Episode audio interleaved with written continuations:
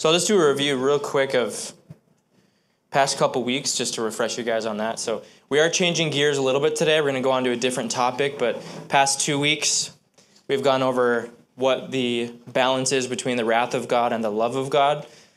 Two weeks ago we covered the wrath of God in more detail in terms of what that means as an aspect of God's character, why that's essential to his love. And then last week we went over how the cross of Christ is the perfect depiction or expression of both the love and the wrath of God. And the point of that was to give you guys a simple means of explaining what the message of the cross is to people that you are sharing your faith with or just for your own understanding as well.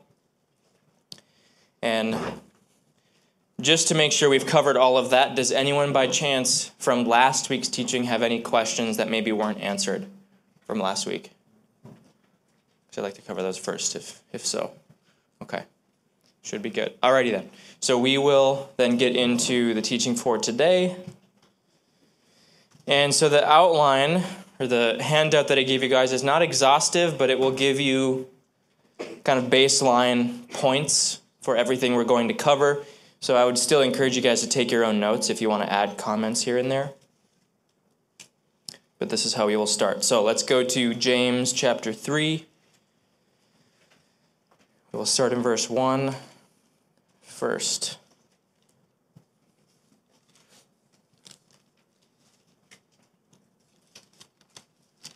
Talking about the power of words. And I'm going over this as an essential topic simply because I think there's a lot of misunderstanding out there about the kind of influence that your words have over your life. And James chapter 3 is kind of the champion of chapters, if you will, on this topic. So we're going to read through the first eight verses. Most of the scriptures that we'll cover are on this handout that I gave you. I can't promise that that's going to be all the scriptures because, as you guys know, there's a lot of additional ones that kind of fly out here and there. So, but the essential ones are already written down for you. Okay, verse 1, James 3 starts by saying, My brethren, let not many of you become teachers knowing that we shall receive a stricter judgment. For we all stumble in many things. If anyone does not stumble in word, he is a perfect man, able also to bridle the whole body. Indeed, we put bits in horses' mouths that they may obey us, and we turn their whole body. Look also at ships, although they are so large and are driven by fierce winds, they are turned by a very small rudder wherever the pilot desires. Even so, the tongue is a little member and boasts of great things. See how great a forest a little fire kindles, and the tongue is a fire, a world of iniquity. The tongue is so set among our members that it defiles the whole body and sets on fire the course of nature, and it is set on fire by hell. For every kind of beast and bird, of reptile and creature of the sea is tamed and has been tamed by mankind, but no man can tame the tongue. It is an unruly evil full of deadly poison. And we'll stop there for now. Okay, let's go back to verse 1. So, the idea that we're focusing on for this is, and this is what's written in the outline, that words have the power to set the course of one's entire life. And as he says in verse 2, that if you are able to not stumble or sin or make a mistake in your words, then that makes you a perfect man. So perfect words would mean a perfect life. That's the principle that's being taught here. Now, it's really important that he starts with saying, Let not many of us become teachers, knowing that we shall receive a stricter judgment. Because if we just take uh, my own role before you guys as an example, that because I'm teaching, that means number one, my words are going to be either examined or criticized a little bit more intently than the average person simply because the things that are being conveyed here are also being set forth as doctrine that we're supposed to believe. And the point is that it would come from Scripture, that any teaching that comes out of any church is supposed to come from Scripture. But there is a stricter examination of the words that come from teachers that are to become a person's doctrine. And so that puts me in a position where I have to be very careful. And the reason why he starts with that is because ultimately, and this is the first bullet point or second bullet point on the outline there, that first, the words of teaching or of doctrine you believe will steer your life. So, the reason why he starts by saying that not many of us should become teachers is because the first set of words that ultimately set the course of your life are the words that make up the doctrine you believe. That comes first. So we could rightly say that if we were able to convey and relay perfect teaching, that would mean perfect doctrine. And perfect doctrine would mean that you could direct your life perfectly, which is that third bullet point there. So the first thing you got to pay attention to is the words that make up what you believe, doctrinally speaking. That's what's most important. You can also apply that verse in uh, verse 2, chapter 3, where it says that if anyone doesn't stumble in a word, he's a perfect man, able also to bridle the whole body. Think of the whole body in terms of the church, not just your individual life. That if the teaching and doctrine and discussion inside of a community is perfect, that results in perfect unity. That makes for a perfect man, which interestingly enough, Ephesians 4 refers to the goal of the church as becoming a perfect man. Able to bridle the whole body. So if you want to be able to not only rein in, but perfectly lead a body of believers, you do that with perfect word. So, doctrine is the first thing being discussed here. So, if we mastered the teaching that comes from a church and then how we relay and share that teaching with other people, we'd be able to bridle the whole church, the whole body. That's the first point. Then you narrow it down individually. You have your own personal life, which begins, of course, with what you believe. It compares your words to putting a bit in a horse's mouth that is allows you to cause a horse to obey you and you turn its whole body. And then it says, Look at ships, that they are so large and driven by fierce winds, yet they are turned by a very small rudder wherever the pilot desires. Your tongue works the same way, your words work the same way. You can set the course of your entire life, you can lead an entire community, an entire church, and sometimes in fact, actually to this day, entire nations are led by sets of words. And it comes from the tongue, which it says is a small member. So let's go to Matthew chapter 12 now. Matthew chapter 12.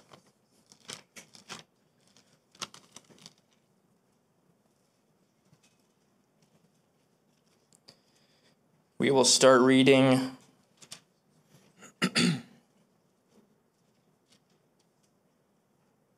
in verse 33. And we'll get into verse 34.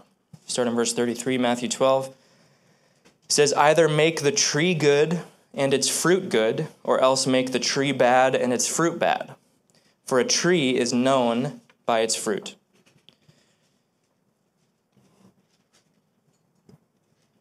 Verse 34 Brood of vipers. How can you, being evil, speak good things? For out of the abundance of the heart, the mouth speaks. A good man out of the good treasure of his heart brings forth good things, and an evil man out of the evil treasure brings forth evil things. So we'll pause there.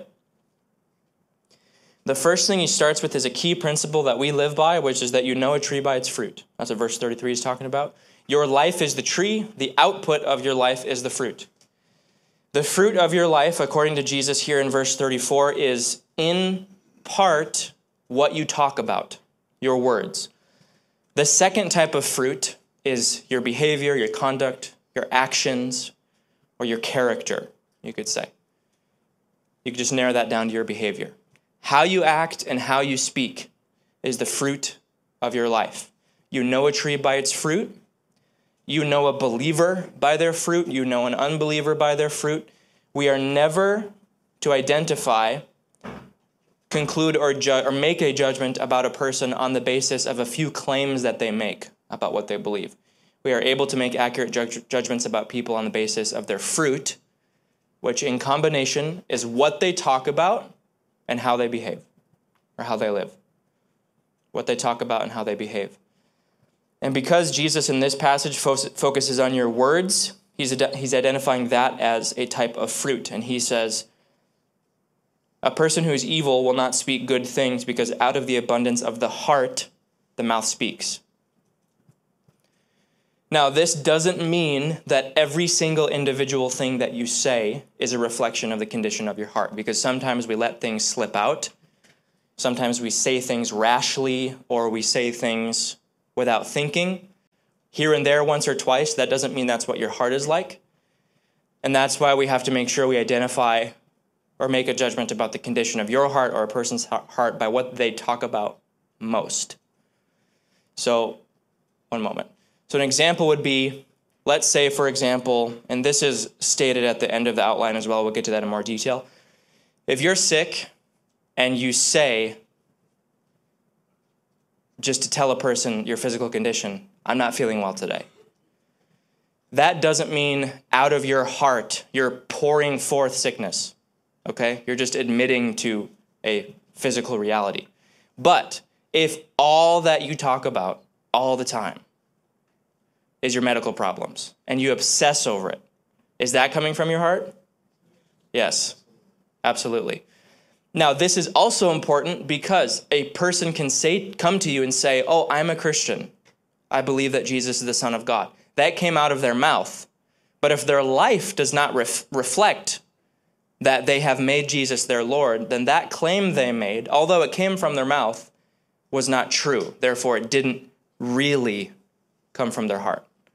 So a person can say lots of things, but that doesn't mean they are actually and fully expressing to you what's in their heart. But if you have a conversation with a person who says that Jesus is Lord and you prod a little bit more, they will eventually start to reveal in how they speak what it is that they, re- that they really believe.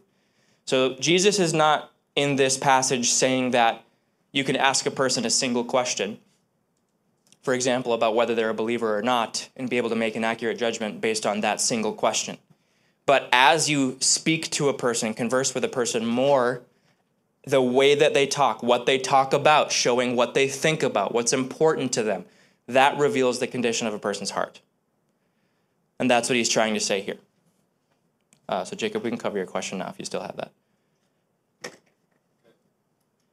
Um, I think you said what people say like rashly, just in the moment, doesn't reveal the condition of their heart.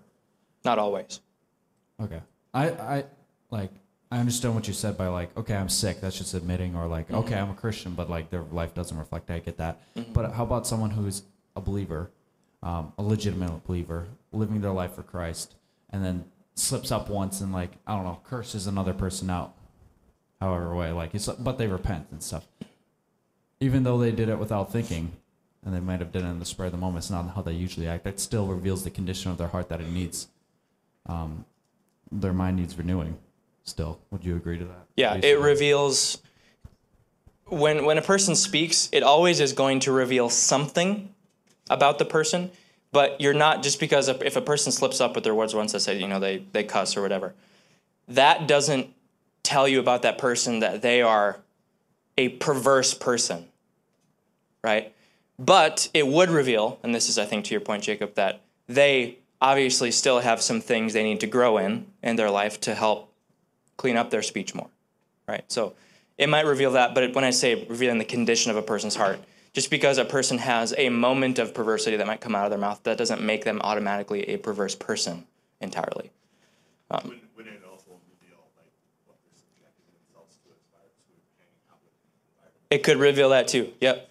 Yep. A person, if they're hanging out with the wrong crowd, yes, that might, based on how they talk habitually, that might show you, hey, they might be spending time with some people that are influencing them negatively. So, yeah. Yep. Okay. So, then let's go to Matthew 15, verse 11. Another passage in Matthew. Matthew 15, verse 11. Before we read that verse, we could just summarize the first two main bullet points in this outline by saying that the first types of words that steer a person's life is what they believe, their doctrine. Second is that you can learn the condition of a person's heart by listening to how they talk, because that's one part of a person's fruit. Then Matthew 15, verse 11. Not what goes into the mouth defiles a man, but what comes out of the mouth. This defiles a man. Then his disciples came and said to him, Do you know that the Pharisees were offended when they heard this saying? I just think that's kind of funny. Don't you know you offended some people when you said that? yes, I did know that. Verse 13. But he answered and said, Every plant which my heavenly Father has not planted will be uprooted. Let them alone. They are blind leaders of the blind, and if the blind leads the blind, both will fall into a ditch. Then Peter answered and said to him, Explain this parable to us. So Jesus said, Are you also without understanding? Do you not yet understand that whatever enters the mouth goes into the stomach and is eliminated? But those things which proceed out of the mouth come from the heart, and they defile a man. For out of the heart proceed evil thoughts, murders, adulteries, fornications, thefts, false witness, blasphemies. These are the things which defile a man, but to eat with unwashed hands does not defile a man.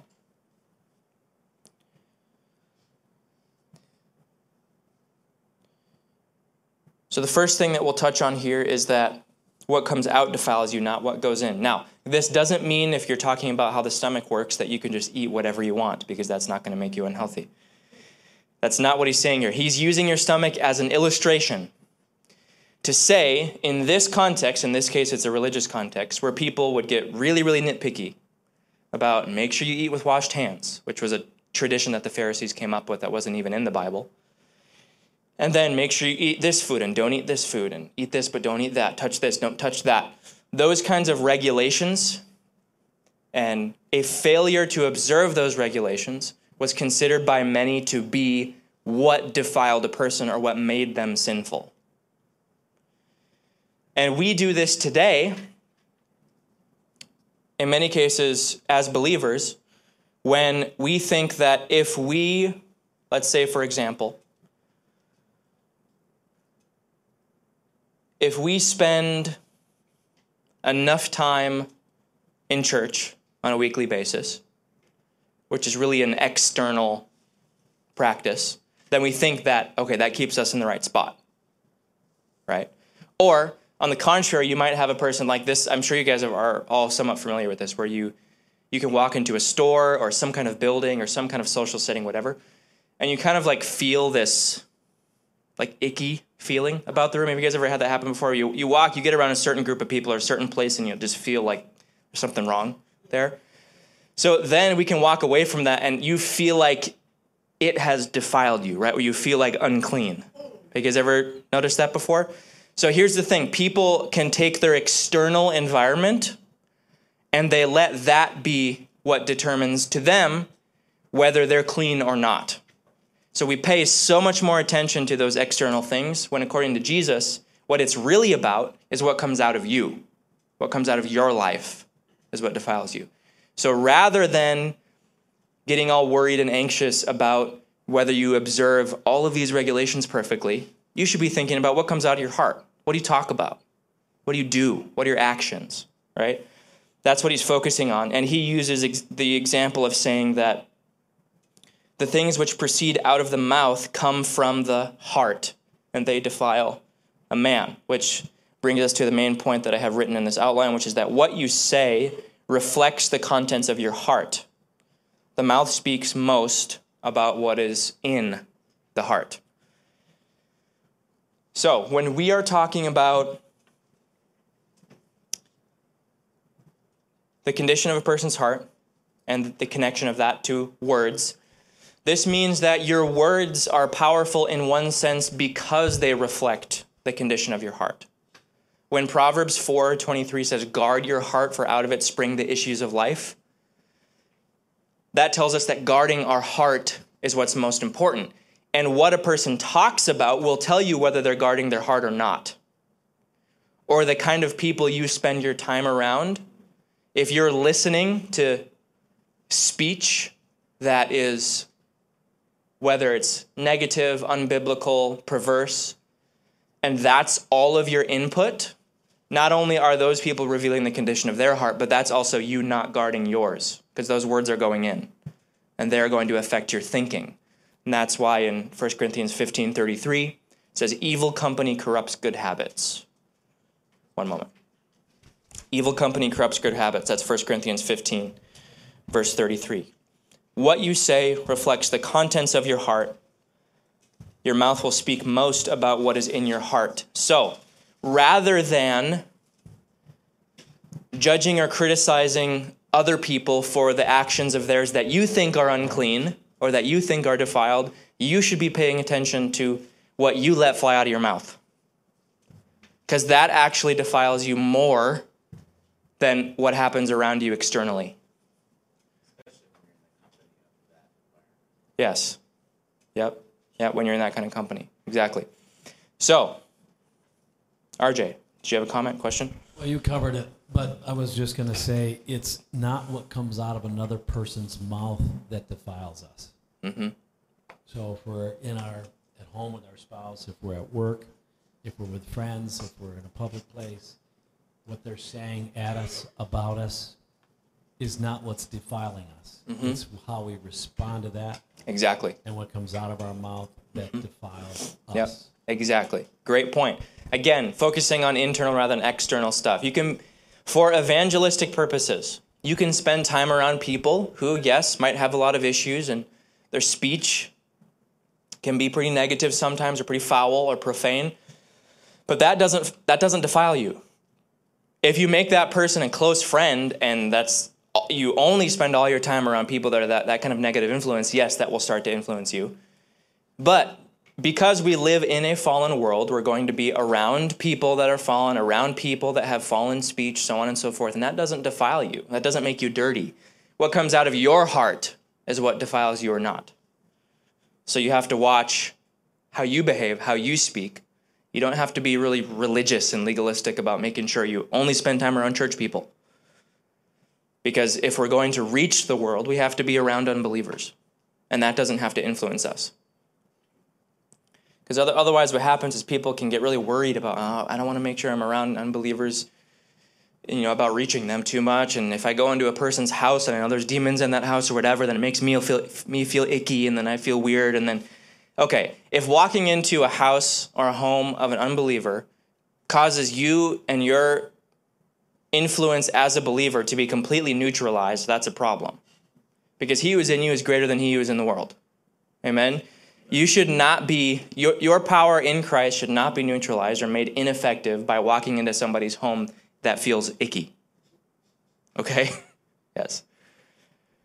I, don't have the scripture memorized where it's at, but you know the part where it says don't it, about people that are preaching antichrist, basically.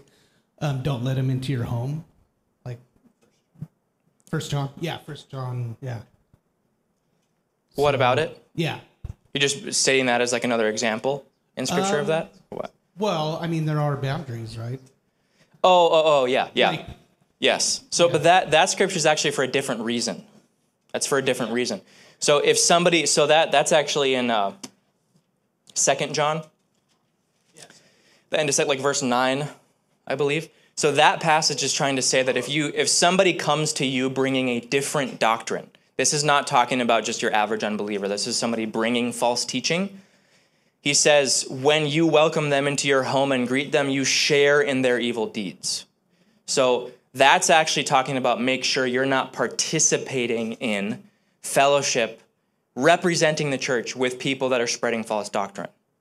Because when you're welcoming somebody into your home, and especially if you're in a gathering with believers and you're functioning as the church and you're teaching the word of God, and you let somebody into the fellowship as a brother who's spreading false doctrine, then you're participating in the spread of that false doctrine. That's what that's talking about. That's what you watch for.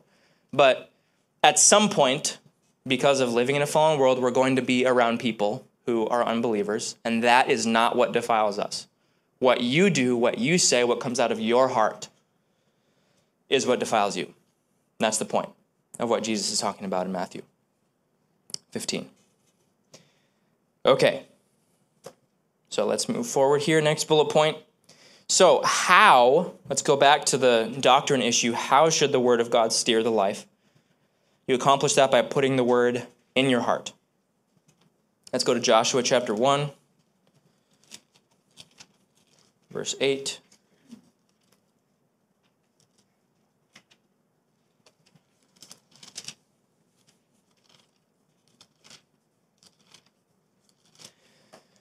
Remember that James chapter 3 starts by saying that let not many of us become teachers because the first type of words or speech that determines the course of your life is the teaching that you believe.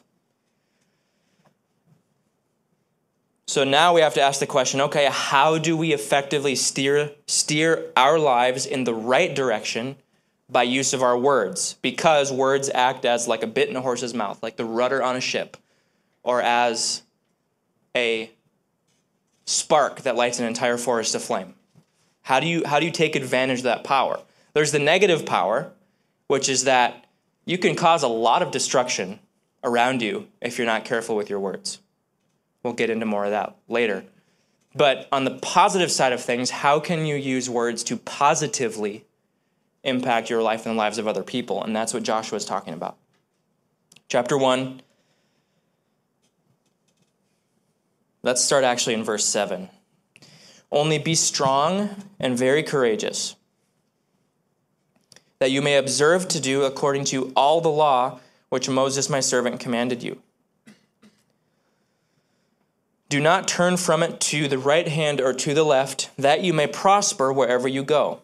This book of the law shall not depart from your mouth. But you shall meditate in it day and night, that you may observe to do according to all that is written in it. So God is saying to Joshua here, I want the course of your life to be about obedience to God's law. How do you accomplish that? In other words, how do you get a person to take actions in the right direction? How do you get them to actually be obedient to the word of God? And he says it starts this way Let it never depart from your mouth and meditate in it day and night. Now, Deuteronomy gives us a practical example of what that looks like. So go to Deut- Deuteronomy chapter 6.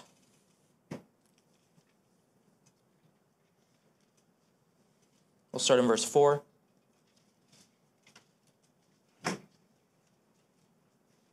Before we read that, keep in mind Joshua 1 is trying to tell us that the first thing you do, if you want to change the course of a person's life in obedience to the word, you start with what do they talk about? Is the word of God always in their, uh, in their mouth or not? Do they talk about the word or not? That's what it comes down to first. So, verse 4, he says, Hear, O Israel. The Lord our God, the Lord is one. You shall love the Lord your God with all your heart, with all your soul, and with all your strength. These words which, which I command you today shall be in your heart. What did Jesus keep talking about in Matthew 12 and Matthew 15? Words reflect your heart. Right. So God in Deuteronomy is reiterating the same point. It's about what's in your heart. I want the word to be in your heart because your heart, out of your heart spring the issues of life. Amen? Amen. So he says, these words should be in your heart, shall be in your heart. So, how do you do that? How do you get the words in your heart? Verse 7, he starts saying it. You shall teach them diligently to your children, and shall talk of them when you sit in your house, when you walk by the way, when you lie down, and when you rise up. You shall bind them as a sign on your hand, and they shall be as frontlets between your eyes. You shall write them on the doorposts of your house and on your gates. Notice he does not say to get the word in your heart, you go to church once a week. You're not going to change the condition of your heart if you feel that just that kind of simple religious duty. But then you just talk trash the rest of the week. That's just that's not going to affect your heart one bit. The way you get the word of God in your heart, which will change the course of your life, is by talking about it all the time. Amen. it takes more work than just going to church once a week, right? So he says, Teach them diligently to your children, the word of God. Talk of them when you sit down, when you walk, when you lie down, when you rise up. Now think about how many times you sit down, stand up, walk, or lie down in the course of a day. A lot. So when you're sitting, that should be a reminder to talk about the word. When you're standing, that should be a reminder to talk about the word. When you're walking, that should be a reminder to talk about the word. When you lie down to go to sleep or take a nap, that should be a reminder to talk about the word. So, if you do that, he says, that is what makes or causes the word of God to be put in your heart. Then, if you make that a habit, what happens is that your heart actually starts to take on that word. And the Bible says that God's law is written on your heart. When God, God's law is written on your heart, then it makes it more natural. And you could say automatic for you to talk about Scripture on a continual basis. So when James says, Your tongue is a little member, like the rudder that steers a ship driven by fierce winds. If we're to take advantage of the power that your tongue has for the Word of God, what you do is be diligent to talk about the Word constantly, and that becomes the rudder for the ship of your life that will steer your life in the direction of what would be God's desire for your life. So if you want, well, okay, I'll put it this way your words, regardless of how you live, are a rudder. Your tongue is going to steer the course of your life, whether you like it or not. You can't stop that. If you want your words to steer your life in the direction of Christ, you have to be intentional about writing the word on your heart so that it will come out of your mouth, so that it will steer your life in the right direction. So if you want to do and be obedient, if you want to be obedient to God and do what would be God's desire for your life, you can't just say as a New Year's resolution, I'm going to do this from now on. You have to start by retraining your tongue to speak continually of God's word. You can't just make a one time resolution and think that'll work. You have to change how your tongue speaks. The way you do that is by changing your heart because all your mouth is is a reflection of what's in your heart. That's all it is. So if you want to change what you speak and therefore the direction of your life, you have to change the condition of your heart. And you do that with your input, what you listen to, what you talk about. This is why godly fellowship is so important. This, why can, this is why it cannot be neglected. Because if you spend your time as a believer around believers who love speaking of the Word of God, what is that going to do for your heart? It'll start putting the word in. It'll start writing that word on your heart. Because if your if your social circles, if your fellowship surrounds scripture, that helps to write God's word on your heart. But if you go without that fellowship, then the other people that you spend time around with or the the other source of sources of input in your life are going to be what your heart has written on it. That will determine what is written on your heart. So you're going to have content being written on your heart, whether you like it or not. But you get to choose what that input will be. And the time you spend around other believers in fellowship, the time you spend talking with your family about the Word of God, all of that influences getting God's Word written on your heart. Yes.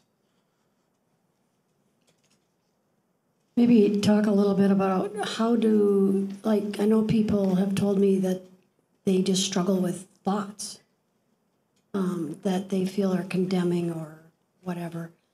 Is that just a matter of renewing their mind? Will that take care of thoughts that come? Yes. Yes. The so thoughts are interesting. Great question because your thoughts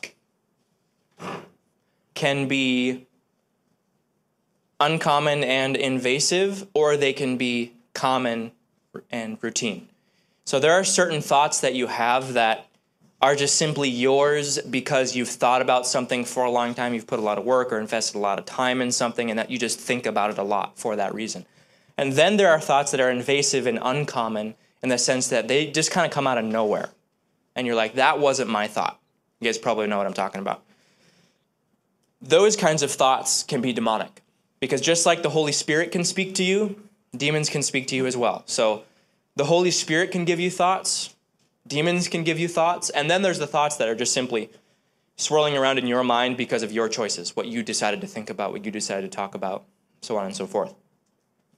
So if a person is dealing with those routine and common thoughts, that have come as a result of what they have decided to think and talk about, then you fix that by changing what you meditate on. And that would be by renewing your mind and getting in the Word. But if you're dealing with those invasive thoughts that you know are really not yours and they're coming out of nowhere, that would mean most likely there's some kind of de- demonic activity happening. And the only way you address that, based on what Jesus did, was he would rebuke those thoughts with Scripture. So Jesus was always prepared with an it is written statement for thoughts that came from the devil. Now, this doesn't mean you're going to fail if you don't have something to say every single time those thoughts come, but you have to be prepared to turn away, not dwell on it, turn away, and give yourself some kind of scripture to feed on. And eventually, just as the Bible says, submit to God, resist the devil, and he will flee. You keep that resistance up, eventually it will stop. But you do have to take intentional steps to, to make that happen.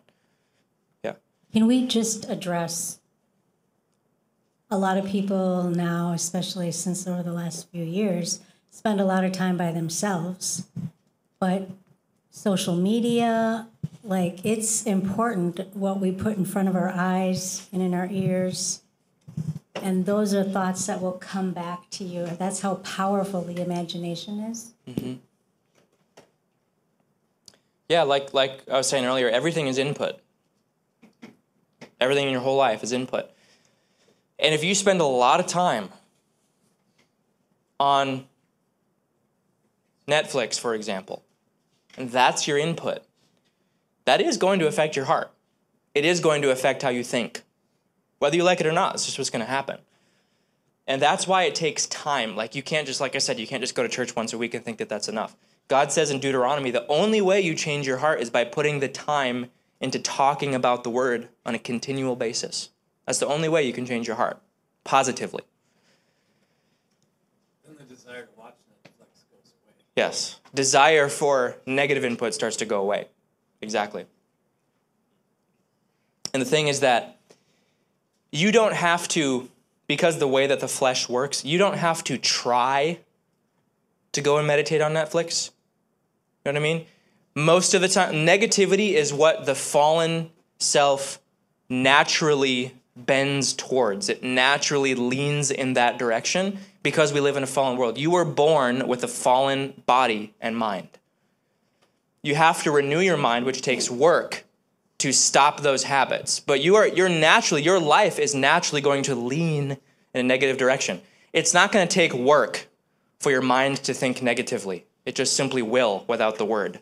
It does take work to think in accordance with scripture, to think positively in that sense. So you do have to put work into it. You have to decide I'm going to put time into thinking about scripture, and that is what will fix the issue of the heart. You have a comment or question? Yeah, uh, the scripture, what is it, Second Corinthians five or whatever. It tells the Bible tells us to take every thought captive, every thought, and I think that's something uh, we have to be intentional about that because, as you were saying before, our thoughts tend to to the negative, always. So And if we really knew our identity, who we are in Christ, like we're his kid, we would think automatically, I'm better than that. I don't need to spend, waste my time, whatever. Yeah, you can recognize lies more easily when you have the truth in your heart. Here's another thing, too. If you want to be better at taking thoughts captive, if you want to be better at kicking out negative thoughts, you have to put the word in your heart. And that's about your memory. When you spend time thinking about something, a lot of time, you eventually just automatically memorize it. Sometimes you don't even really have to try to memorize it. If you read something morning and evening every day for enough time, you'll eventually just memorize it. You'll just know it. So that when those negative thoughts come, you already have in your heart what the Bible says to that situation. So it's just, it almost becomes second nature. You just know, oh, the Bible doesn't say that. I know that's a lie. And your, your, your mind automatically goes to the word. And that, that's the rebuke. That's turning away from the evil with the it is written that Jesus used, right? So you have to put time into learning that meditation, talking about it with people. Yeah. Yeah, the only way to take thought captive is with the word. um, and studying it, like you said. But I think the the biggest challenge for some people, and I found myself um, a couple months or probably like five months ago having the same problem of like, okay, I want to take thoughts captive on, I want the word, but I don't know where to start in the word, and I don't know what I need, and so that just like picking a place to start, and just going through a chapter and just staying on a chapter till you like like got it, and using that, just mm-hmm. finding something. Mm-hmm. Yeah, you got to pick something. Yeah. Yeah. When when you first come to Christ, you guys all know what I'm talking about. We got a lot of different kinds of baggage in a lot of different areas, and you can't let that overwhelm you. You have to just start somewhere.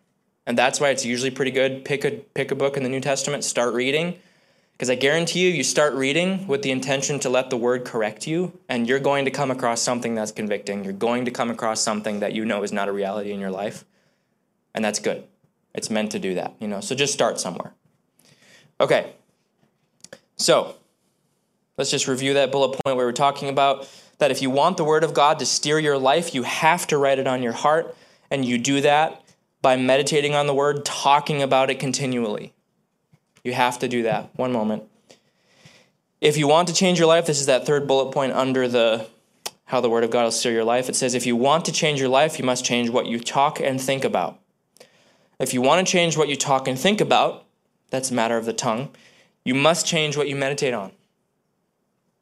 God created your tongue to have power. If you want it to ha- if you want that power to work positively for your life, you have to use the word to change the condition of your heart. That's the intentional meditation on the word day and night that Joshua chapter 1 and Deuteronomy 6 are talking about. Okay, did you still have a You're good? Okay. All right. Now, let's get to the next bullet point. What about common words and self-talk? Are your words declarations that create reality? This is a question that comes up a lot, especially in more charismatic word of faith circles. That if I say something, is that going to create it or make it happen? We're going to discuss that a little bit. So far, we've simply gone over, as far as doctrine goes or as the Word of God goes, how you use words to change your heart and then thus change the output of your heart, and that steers the course of your life. So, and that I would say is most important. If you guys have one takeaway from this teaching, it should be that you can use your tongue to positively steer your life by changing what is written on your heart. Because out of your heart, out of your heart the mouth speaks. Amen. That's the most important part. Now, getting into this next point, we have to go over it because I think there's a lot of misconceptions about it. So we'll just start with these scriptures. So let's go over Proverbs 13, verse 3, and then Proverbs 18, verse 21. Let's go to Proverbs 13, verse 3 first.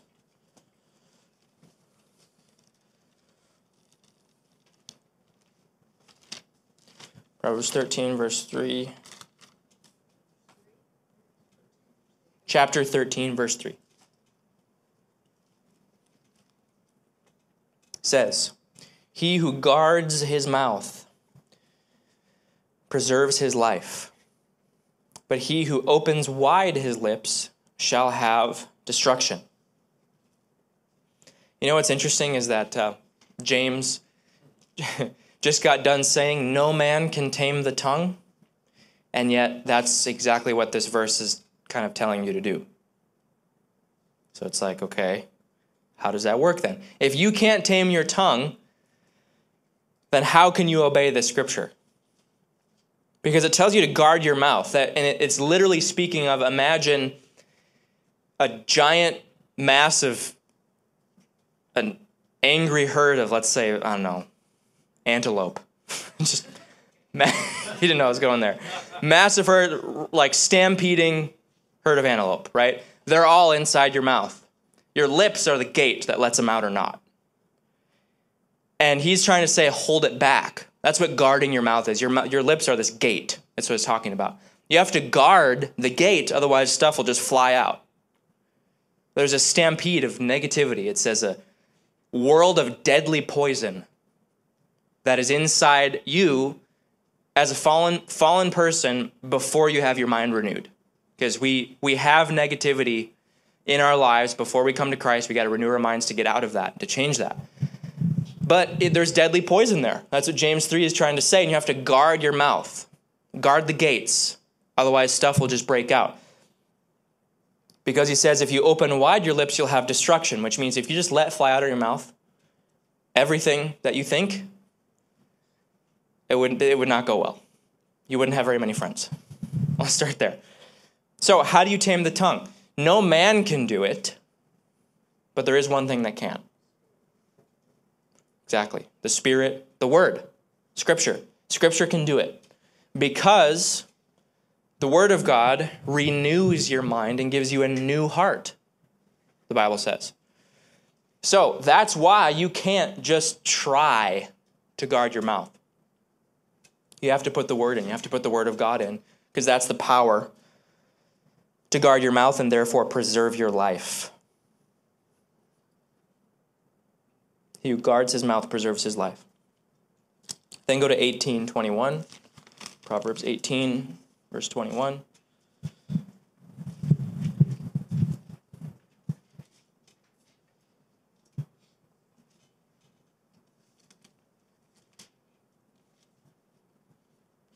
Verse 21 says, Death and life are in the power of the tongue,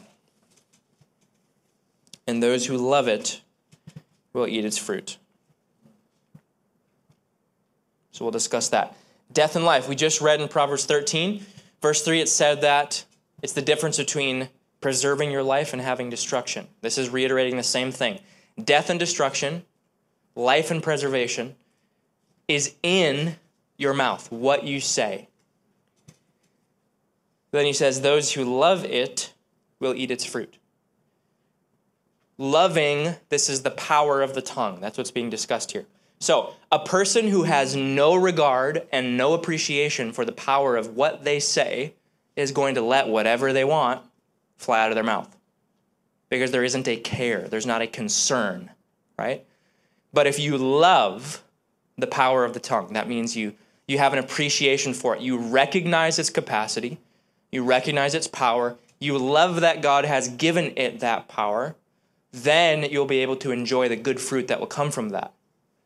Which is saying, if you honor the power that your words have and you choose to use your words well, you're going to enjoy a lot of good produce that's going to come out of your life from that. Your output will be good and you'll be able to enjoy it if you show honor and love to the power that your tongue has. That's what that's trying to say. In simple, you could say your words can bring life or they can bring death or cause harm. Being able to control your tongue is imperative. That means it's of absolute importance that you learn to control your tongue. And the only way you can learn that is by putting the word in, because you don't have the power to do it by yourself. Yes? Wouldn't the scripture also mean those who will love it will eat its fruit? Meaning that if you are a person like my tendencies, my past, my fleshly tendencies are to continue to spew the negative things that Mm-hmm. aren't yet, haven't even happened yet. But you know what I mean? But so if I continue to relish in that behavior and continue to speak negative, I, I could potentially eat the negative fruit that is coming out of my mouth because I'm speaking it into existence, right? Mm-hmm.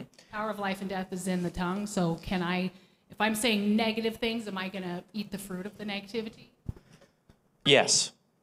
Yes. Because your words, all words, are seed that you plant, and seeds grow. Sow to the flesh, you reap corruption. One of the ways you sow to the flesh is by talking about fleshly things. But remember, all that words are are a reflection of the heart. They reveal what's, what's in your heart. And the Bible says, out of your heart flow or spring the issues of life. Proverbs 23 7 says, As a man thinks in his heart, so is he. So the life becomes what is in your heart. So it is not that your words alone have power to create reality. It's simply that when you talk about something consistently, you're just simply venting what's in your heart. Because what's in your heart determines your reality. What's in your heart ultimately comes down to what you believe, too. Like when Jesus said, It'll be unto you according to your faith. If you talk about something a lot, you're also showing that you believe something.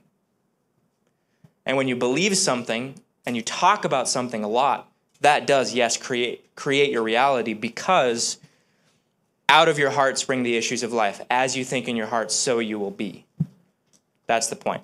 Now, where this gets where this gets perverted is where we start to think that, and this is where it gets kind of the where the word of faith thing can kind of get twisted, where we we think that if we're not feeling well and we just let it slip out that we're sick, that somehow that's going to make it worse. That's going to shipwreck your faith, or what? That's not.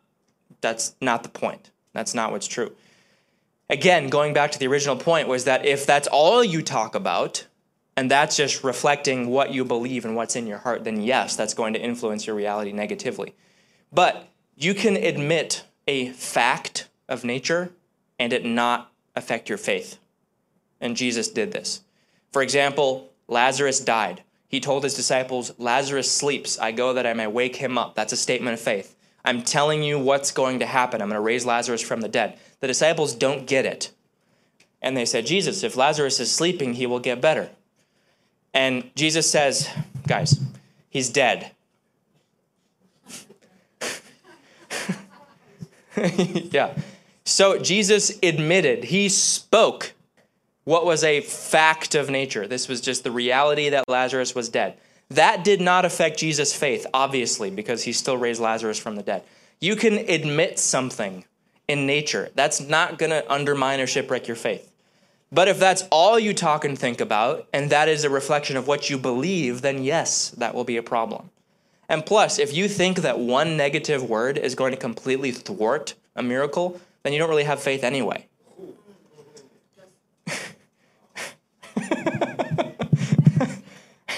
if you think one negative word is going to thwart a miracle, you don't have much faith anyway. You're actually giving more power to the devil, or you, you're believing that the devil has more power than God if you think that way. Because you're saying one little piece of negativity is going to destroy what God wants to do. That's not faith. If you think that way, that's a problem. It's about what you believe. What is in your heart is what will determine your reality. Just like Jesus, you can admit Lazarus is dead and you are just fine. There's nothing wrong with that. But if that's all you meditate on and that becomes what you believe and what you constantly uh, think about and talk about, then that becomes a problem. But it's that simple. Yes.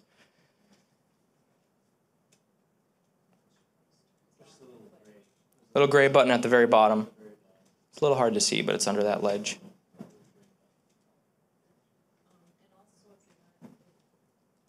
There you go. Hello. And then also, if you're not speaking out the truth, say you're sick, how does someone else come alongside or pray or help if you're always denying those kind of truths in your life?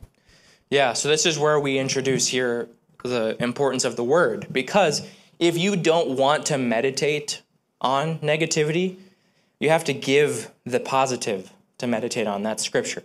So if you want to bring about more health and life and blessing in your reality, you, you have to put the word in. You have to talk about the word. And that's why it is important. Sometimes you need people to come alongside you and just kind of nudge you, yeah, and sometimes slap you up a little bit, to be honest, because you can get negative and you just need somebody to use the word to just say, you know, whack, like, why are you thinking that way? You know, here's what the word says, right? That sometimes is needed, you know? So if you want a solution, ultimately, if you want to stop yourself from meditating on the negative, you have to have the word going in and you have to be talking about it and discussing it with people and, and reading it and learning it, memorizing it. So that's ultimately the solution. Um, another thing is that if. Ooh, do I want to go there? Uh, um, uh, okay, all right. This is a whole other can of worms, so we'll see. Yeah, ask your question first. Maybe that'll distract everyone so I don't have to go. Where's going to go? Go ahead. You don't have to hold it down, just push it once. Just push it once. The window will be green if it's on, yes. We need a tutorial about how to use these mics or something.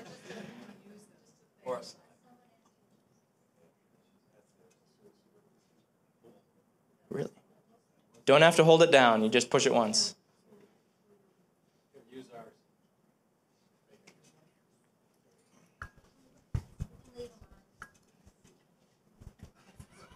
Okay, so my question is like you said, like um, meditate on the word, and you have you don't have to talk about it. So what what would you um, so what would you suggest to do for someone that that you know that reads the word and stuff like that, but talking about it makes it implanted on your heart um, More. more and gives you you know just gives you more insight on it because you know so what would you give advice you would give that person that does not have as much of that outlet so would you suggest them continue to read the word or would you suggest them like what would you suggest them do if they're they're kind of person that's wind up always by themselves There's a number of things you can do. Number one, you can always increase how much you read the Bible, how much you study it. That always has to increase. But every time you drive, put the word on. Listen to worship music. Uh, when you're, let's say you have a job that allows you to have headphones in. Not every job is that way, but if, if you do have that advantage, put scripture on in your headphones. Um, but you can put good, solid teachings on in the car or in headphones. Just give yourself more input, basically. Yes, you can put it on while you sleep. That too. There's this really, really great audio drama Bible called Word of Promise. I love it. It's awesome. It's there's like really big time voice actors and an orchestra behind it and sound effects and music and it's epic, especially the Old Testament. I love it. Yeah. Word of Promise. Jim Caviezel, who plays Jesus in The Passion of the Christ, he's he's the voice for Jesus in, in the Word of Promise. Yeah, yeah. His he had a team that produced it. Word of Promise is called. It's really cool. Yeah. So I work from home, and I spend a ton of time all by myself. A ton of time by myself. Say it again. A ton of time by myself. Yeah. Yeah. Did anybody hear? 24 8 So, um, but I like to run, and so when I was running one day, um, I ran, started running, and I said, "Okay, I, okay, God, I'm here to hear from you." And the Holy Ghost said, "No, I'm here to hear from you." And so, one of the things I started doing is started speaking out the word to God. So all the word that I put inside me, I started speaking it out to Him and just fellowshipping with him loud, talking about it, not just thinking about it, but actually speaking it. And so now I find myself never turning on the TV, and I'm home alone, and I'm speaking out the word while I go through the day. That's helped me out, at least oh, me, tremendously. Good points there. Okay. So uh, I will open the can of worms I said I was going to open. Um, You like worms. Yeah. so, so okay. What, what I'm going to touch on next here, I won't go into extreme detail, but there is a sense in which what you say, even briefly, can have a negative influence because we're not just dealing with a physical realm or just humans in this world. We also have an enemy, and there are demonic forces around us everywhere, just like there are angelic forces around us everywhere. Angels and demons are everywhere all the time, and the Bible says that angels are sent to minister to those who will, who will inherit salvation. So we have angels around us. You have angels around you that are sent to help you. They're also part of expanding the kingdom. Similarly, there are demons, and those demons can hear and they can listen. God, the Bible says, is the only one that knows the secrets of the heart. So the Bible says God knows your thoughts afar off. He knows what you're going to think before you think it. The devil and demons can't do that. They're created beings. They can hear what you say, but they can't get in your head and listen to your thoughts. They can plant thoughts in, but they can hear what you say. Now, to give you an example of how that might have a negative influence, when you're, let's say, talking about what you're afraid of a lot, around people that might not have that big of an influence, but demons are listening to that. And if you constantly speak of what you fear, that gives a tool to the enemy. Because then he knows, oh, if I just cause that to happen, I can take him out that way, right? You see an example of this with uh, Job. So, Job, Satan attacked Job, took away all of his livelihood, uh, his family, And Job, in the, in the first or second chapter of all of his musings and groanings about the grief he suffered, he said, What I feared most came upon me. So apparently, Job had feared this, and he probably talked about it. And it seems that Satan used, took advantage of that, used that against him.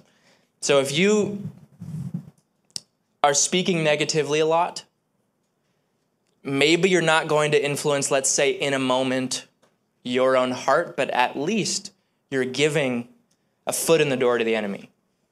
So you have to watch what you speak simply because of angels and demons, because it's not just people around you. You can be by yourself, but demons and angels can listen to stuff. So you got to be watchful of your speech in that sense. Second point to this, this is where we get into the common, you know, word of faith, binding and loosing and binding the devil and all that. It's really important to understand that because your words will be used against you if you're not careful. And this this is just a man, I really hope this this changes some things for you guys, but if you say, let's say there's some kind of demonic thing happening and you know it.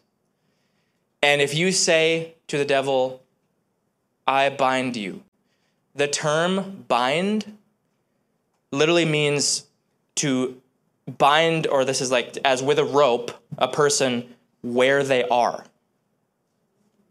So if you say to the devil, I bind you, you're just telling him to stay where he is.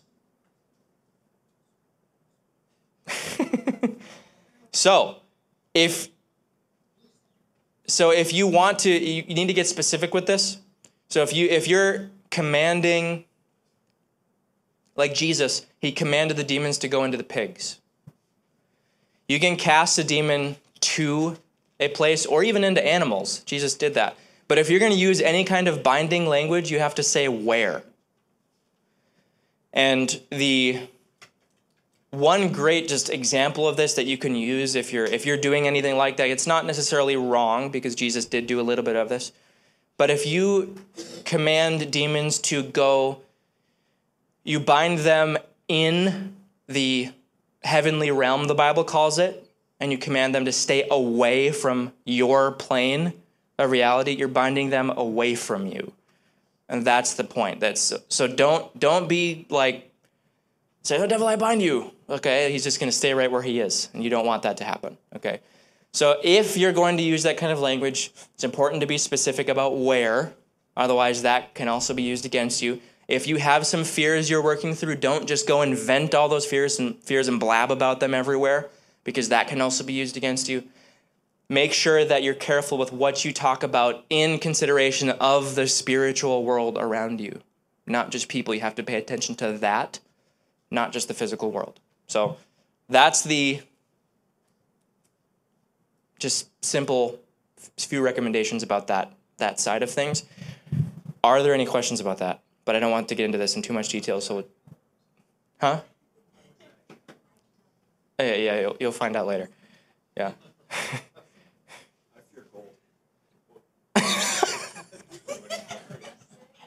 Said I fear gold. Go for it. No, although although uh, Scripture talks about Satan being bound and everything, Mm-hmm.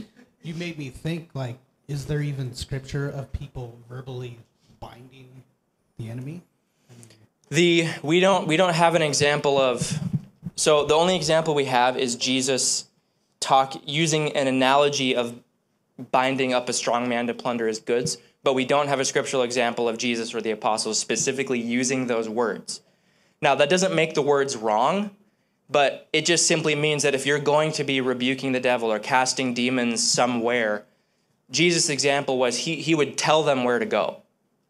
You know, like when you say go, you know, go into the pig. So the point is that you, if you're going to be rebuking, binding, whatever, you just want to make sure you're careful about how you say it, because you could just be make, creating more problems for yourself if you're not careful. But yeah, yeah. Uh, the Jesus example with the pigs, I was just curious why he didn't just like blast them off into the ether. You know, like why did he put them in the pigs and they all just had to? you know what I mean? Great question. I don't know, but apparently casting demons into animals was better in that moment than casting them to somewhere else. I don't know. Um, The poor farmer had to have been like, Yeah, that they're unclean. Some people have said that, yeah, but I don't know. That's another can of worms that I don't want to open right now.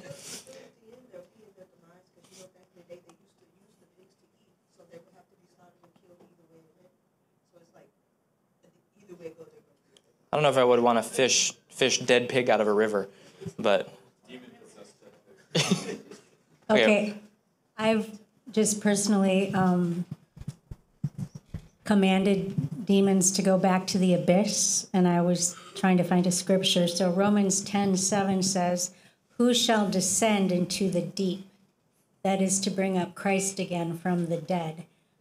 So the deep, wherever you want to think of it as the abyss, darkness, um, I've bound them to the abyss and to stay there. but I mean, as far as the power of your words, I've been to several funerals where stories were told and testified that that person is gone because they spoke it. And what they spoke happened, and that's why they're no longer here. So your words are so powerful. And there is the reality of the spirit realm good and evil that most people are not aware of or just aren't aware of the seriousness of it. Mm-hmm. That's good. I would recommend though. I don't. Um, I don't want to go into this in too much more detail, but I would. I just have to say, just for the sake of you know all of our safety, I would not recommend telling demons to go to the abyss. The reason why is because that is their domain. They're just going to come right back out. That's. It's like telling Batman to go back to his cave. Like, okay, he's just gonna come right back out. So it's I, I wouldn't recommend that. You want to you want to be specific to what I don't want to get in it. Basically, long story short, I would not tell demons to go back to the abyss because they're gonna come right back out. That's their house. Yeah, bind them bind them to the the Bible calls it the heavenly realm. You bind them to the heavenly realm, and you could even you can even say I bind you to heaven or like to the kingdom of God because if demons are bound to where God and his angels abide, then you get the help of the angels to stop them from. That makes sense? Yeah, they get yeah, they get jumped, right? Exactly. So do, don't bind them to their home. yeah. The heavens. Yeah. The heavens. So I was just going to make another comment.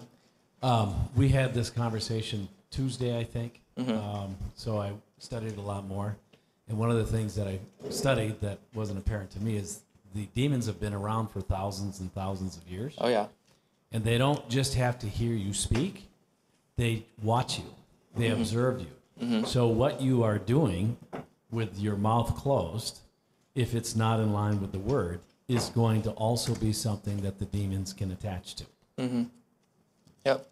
Yep. So the whole point of this, the reason why I got into this period was just to watch your mouth in consideration of the spiritual realm as well, not just the physical realm. If people hearing what you say can be used against you, demons can do the same thing. So be careful about what you say with that consideration as well. That's the main point, but I don't want to get into that anymore, so we'll move on. Um, if you have more questions about that, we can discuss those separately. Okay, so under that bullet point about common words and self talk, it gets into points about types of speech. So gossip, Proverbs 16 28. Let's look at that real quick.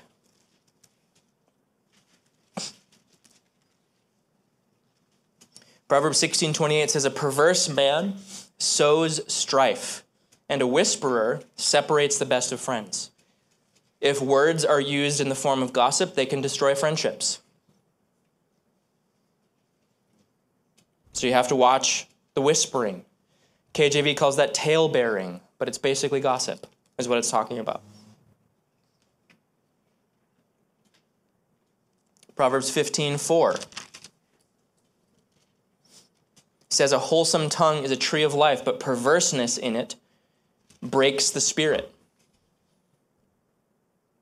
So you can destroy your own emotional health as well. If there's perverseness in your tongue, it breaks the spirit. That's talking about it can cause brokenness in this is the spirit referring to the the spirit of a person's life, the spirit by which they live, the this can this shows in their demeanor or their countenance, but this is in simplest words, this is a person's emotional mental well-being. You can cause destruction and brokenness in that part of your life if there's perverseness in your words. That's how it can affect you. Now, on the contrary, we have kind and wise words. Kind words, Proverbs 16 24 says, Pleasant words are like honeycomb, sweetness to the soul, and health to the bones. Kind, pleasant words are actually healthy for you. And this is even true scientifically that if you talk a lot about something, it's going to cause you to think about it a lot, and how you think has an effect on your physical health. If a person is continually depressed, stressed, that can cause all kinds of physical issues. There are even certain types of cancers and diseases and things like that that come from stress. For example, if a person stays stressed for a long period of time. So, obviously, it would make sense then that it's not just negative words that have a negative effect on the body, but positive words have a po- positive effect on the body. So, you're also going to contribute to your own physical health if you speak well and spend time around people who will speak well over you. Amen? Amen? Words of wisdom, Proverbs 12, verse 18. Proverbs 12, verse 18 says, There is one who speaks like the piercings of a sword, but the tongue of the wise promotes health. The tongue of the wise promotes health. It will add health to your life and to your body by letting wisdom in and meditating on that. Then Proverbs 18, 4 says, The words of a man's mouth are deep waters, the wellspring of wisdom is a flowing brook. This is a uh, the deep waters in a flowing book, brook Jesus used as an illustration for life coming out of a person and going into a person. The wisdom that comes out of a person's life is like this river. It's, he calls it a flowing brook that actually feeds life into other people. For even just as an example, going through this kind of teaching, talking about the word, this, this is the wisdom that comes from the word is a flowing brook that brings life and health into your reality. And we're experiencing that even now. Wise words can give life and refresh and heal people who are hurting. That's the point of this. So these are just a few examples. There's other different kinds of speech in Scripture that are talked about. But if you're involved in gossip and perverse speech, it's going to affect your health, the health of others. You're going to break apart friendships. So don't be involved in that. Instead, if your words are wise, kind, and pleasant, you're going to minister health, life, refreshment, and healing to people. Now, we've already discussed this a little bit, but I'll just say it again since I have it written here. If you say that you're sick, for example, you're not going to make things worse. But if your heart dwells on sickness, and that's what you constantly talk about, that will influence your reality simply because your thinking influences your health. What your heart believes will, will be your reality, and your mouth reveals your heart. Proverbs 4:23 is where it says, "Guard your heart, for out of it flow the or spring the issues of life." And Proverbs 23:7 is what says that as a man thinks in his heart, so is he. Main point at the bottom is you can destroy or preserve your life by what you say, so be careful what you say. And then two, yes. For some reason, page two decided to be printed right there. Yes, two. That's funny. So let's go back to just to wrap this all up. Again, the main point for you guys to remember, what will have the greatest influence on your life, is that James 3, your tongue is a rudder on a ship that steers and controls and directs your life. If you want the power of those words to, to steer you positively, you have to use the words of God that you put in your heart. You get those words in your heart and you start talking about them, that will steer your life because God designed your mouth and your heart to work that way. That's the main point. That's, that should be the main takeaway. Be careful with your words because you can preserve or destroy life. And that's the second part of this outline, which is talking about the things like gossip, perverse speech, or on the contrary, kind or wise words. You can bring life or death depending on how you use your mouth. And then just to make sure the main point about practically, so that that's not forgotten, Deuteronomy says that you get the word in your heart and therefore steer your life by talking about it. Teach them diligently to your children. You shall talk of them when you sit in your house, when you walk by the way, when you lie down, and when you rise up. You shall write them on the doorposts of your house or and on your gates. And then he says, uh, bind them around your neck and as frontlets between your eyes. So he says basically, okay, you know that? Have you guys seen Over the Hedge? Yes. I'm going somewhere with this, I promise. Over the Hedge is an animated movie about this raccoon who convinces all these animals to store up a bunch of food and he then steals it from them and then, and then you know it has a good ending. But anyways, there's this scene in the movie where he's talking about humans and how obsessed they are with food. And he says, they wear the food, they drive the food. And then it has a scene of them at a dinner table and says, This is the altar where they worship food. Really funny scene, 10 out of 10 would recommend. Now, I'm using that as an example because that is almost exactly the type of language that is used in Deuteronomy. Wear the food, except in this case it's the word. Wear the word, drive the word, uh, Pray the word when you sit down with people and eat. When you are in fellowship, talk about the word. Discuss it everywhere. When you sit down, when you walk, when you lie down, when you rise up. It's saying talk about it everywhere. That's the point. It should it shouldn't be food. It should be the word of God, right?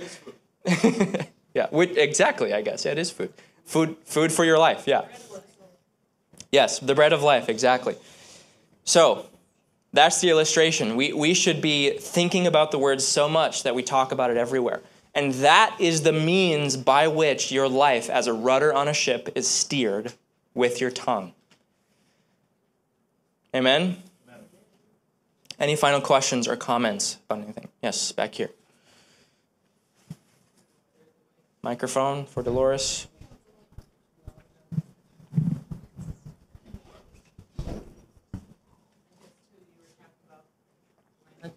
That the word um, also is a reflection of what's in your heart. Mm-hmm. And in order for you to change what's in your heart, you have to change your word. Mm-hmm. So if you even look at Proverbs, was it uh, 423? Guard your heart. Yep. If you look from 23 to 27, it tells you what to do. Mm-hmm. It's just laid out. Yeah, let's check it out. It says, Put away from you a deceitful mouth and put perverse lips far from you. Let your eyes look straight ahead and your eyelids look right before you. Ponder the path of your feet and let all your ways be established. Do not turn to the right or to the left. Remove your foot from evil. Yeah. Amen. The previous verse, verse 22, or actually, if you start in verse 20, it says, My son, give attention to my words, incline your ear to my sayings. Do not let them depart from your eyes. Keep them in the midst of your heart, for they are life to those who find them and health to all their flesh. It is health to you.